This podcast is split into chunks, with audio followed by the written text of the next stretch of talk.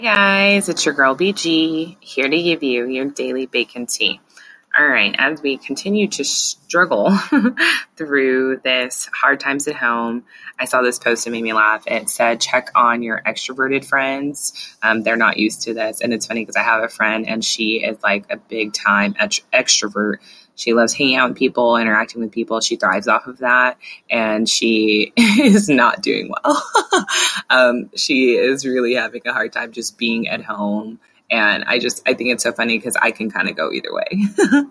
All right. So, thing that you can do while you are at home is learn how to do a new makeup look. Um, you have, already have some of these tools. Maybe you've bought, like, purchased some of these things, um, you know, over the course of weeks or whatever, but just never had time to really truly perfect how to put them on your face and make them look nice and presentable. Well, this is a great time um, to get in the mirror, send yourself some positive love before you start, and try a new makeup look. Post some pictures if you do. I want to see.